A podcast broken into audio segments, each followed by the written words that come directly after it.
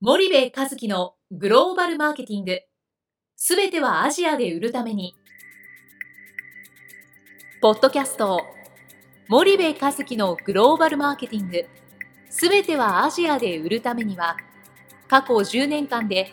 1000社以上の海外展開の支援を行った森部和樹が、グローバルマーケティングをわかりやすく解説します。グローバルマーケティングとは、世界のニーズに応えて利益を上げること。アジアで売るためには、ものづくりプラスグローバルマーケティングを武器とした戦略を持たなければなりません。日本には素晴らしい企業が多く存在します。その企業とともにアジア市場を目指したい。再び、ジャパンアズナンバーワンと呼ばれる時代を作りたい。森部和樹は、そんな思いを持ちながらこの番組を皆様にお届けいたします。皆さんこんにちは。弊社より配信中の動画番組のご案内です。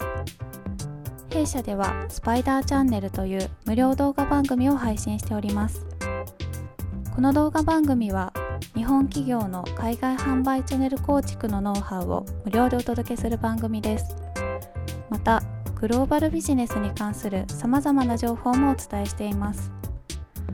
毎週火曜日金曜日の週2回配信。iTunes 内ポッドキャストにてご覧いただけます。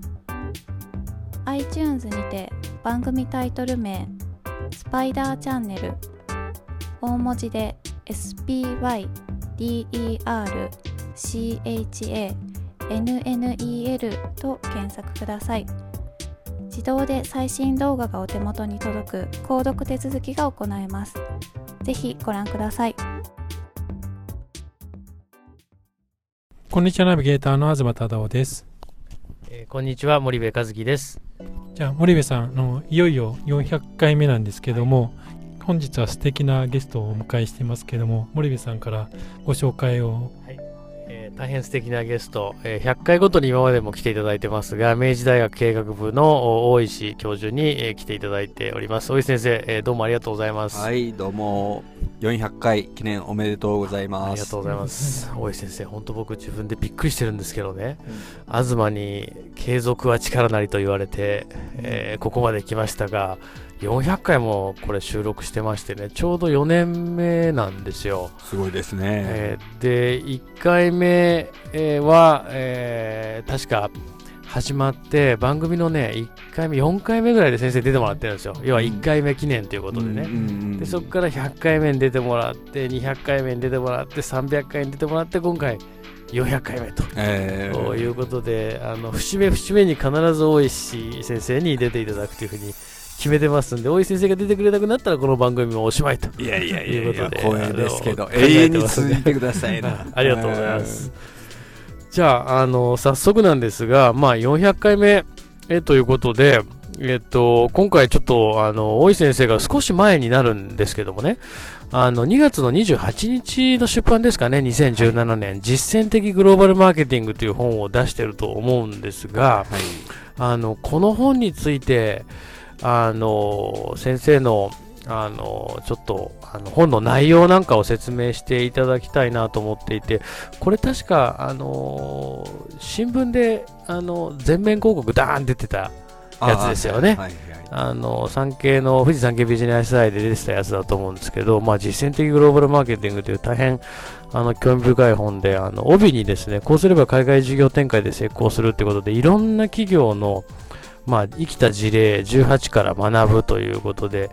えー、ミネルベア書房から出てるあの本なんですけど、この本についてちょっと解説をいただいてもよろしいでしょうか？はい、えー、まずあのこれは私がその原稿を書いて持ち込んだというよりも向こうから、はい、えー、依頼があって作った本です。はい、でえー、基本的には聞き語りで、えー、原稿を起こしてそれをチェックすると、うん、で企業にまたそれをチェックしてもらって、うん、確認を取りながらやっていくということですね、うん、まあ、そういう点で、えー、思わぬその出版物だったんですが、あのなぜ私が協力をしたかというと、やはりこう事例をこうきちんと取り上げながら、そこの裏に流れる論理を明らかにすると、で、えー、大体30代ぐらいの30歳ぐらいのビジネスマンを対象として、まあ、これから国際ビジネスに関わろうとする人を対象にした、あの読みやすくてでえー、有意義な本を作りたいという出版社からの申し入れがあり、うん、で私ももうなんか教科書的にですね、うん、えー、最初から 4P とは何だとかね、うん、STP がどうだとか、それをこうわっと理屈を並べていくのにもちょっとあの、うんざりしてたところがあって、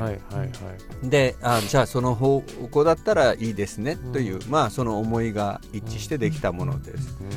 ただその今森部さんがおっしゃった帯のね、こうすれば成功すると、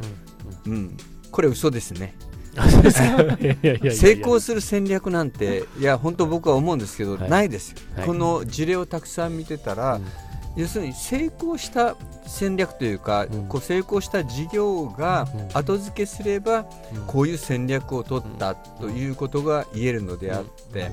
今日も学生に授業で話したんですけどね、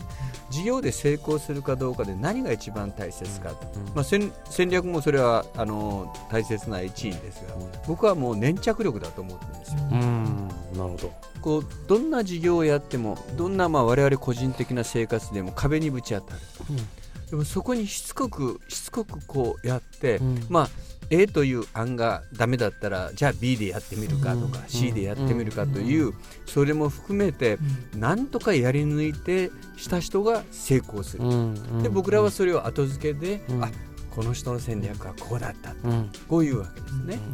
でも多くの人は壁にぶち当たって撤退して、あダメだったと。ということは、アプリよりにこの成功する戦略なんてないんですよ。じゃあ戦略は不要か理論は不要かというと、うん、実はそうではないと、うん、つまりいろんな事例の中に流れる一般性、うん、論理を僕らはつかまないと、他に適用ができないと。まあね。はい。だから僕ら研究者の役割は実務家の方が実務のことは十分に分かっておられるわけで、そこにそれを実務を喋っても釈迦に説法になるけども、うんうん、我々の役目はその論理をつかみ出して、こういう流れがあるんじゃないですかと、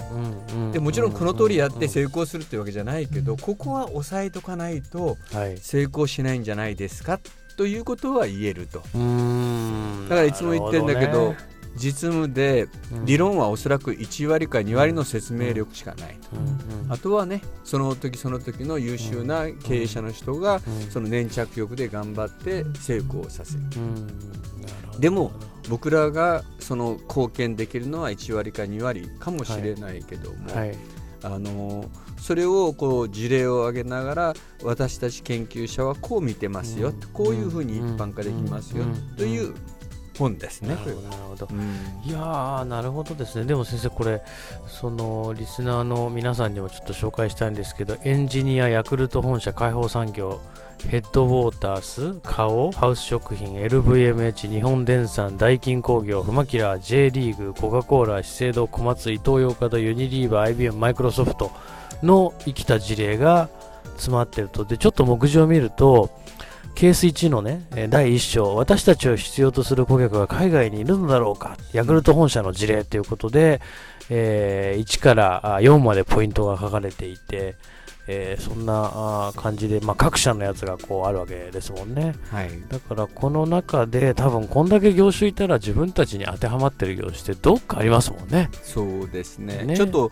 今挙げていただいたやつで、うん、エンジニアとか開放産業とか、ヘッドウォーターズなん。て、はい、ほとんど皆さん、リスナーの方はご存じないんじゃないかと思うんですよ、ね、もう本当に中小企業なんですよ、はいはいはい、でもこれがね優れた実はグローバル企業でだからそういうところでさえある。例えばエンジニアっていうのは大阪にある従業員40人の工具メーカーですよね。それから開放産業というのは金沢にある、あの車を解体して部品を取り出す会社ですよ、まあ、従業員は100人弱なんですよね。なるほど。ヘッドウォータースというのは、まあ、IT のベンチャーなんですけども、非常にこう理念に固まった人たちが若い人たちが集まって作った会社。で一気にアフリカも含めてまあ海外に出たという。そういうあのちょっと、えー、普通の人が知らないようなものも実は幅広い、まあ、イトーヨーカドーとかそういうものもあると氷だって入ってるし、うん、あの結局そこに通じる日系企業だけじゃなくて外資系も入れてるのはつまりいろんな事例に通じる一般的な法則を僕らは探していると、ええ、それを、まあ、あの強調するためにあえてそういうバラエティーに富んだ企業を選んでるってことですね。なるほどね。いやこれは本当に面白いあの本なんで、ぜひリスナーの皆さんもですね、Amazon で買っていただいて、ちょっと今日はあのだいぶお時間も迫ってきたんで、これぐらいにしたいと思うんで思うんですけど、次回先生、引き続きこの実践的グローバルマーケティングの中で、私がちょっと気になったあの箇所について深掘っていきたいと思うので、引き続きよろしくお願いいたします。ありがとうございます。はい。そそれでは、えー、今日はこれぐらいにしたいと思います。ありがとうございました。はい。本日のポッドキャストはいかがでしたか？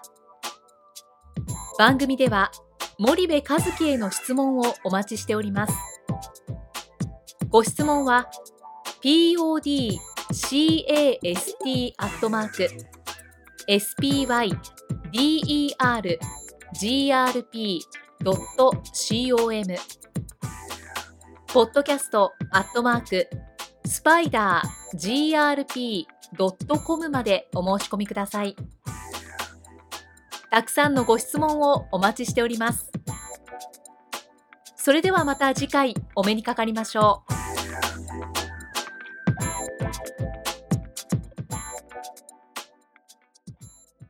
森部和樹のグローバルマーケティング。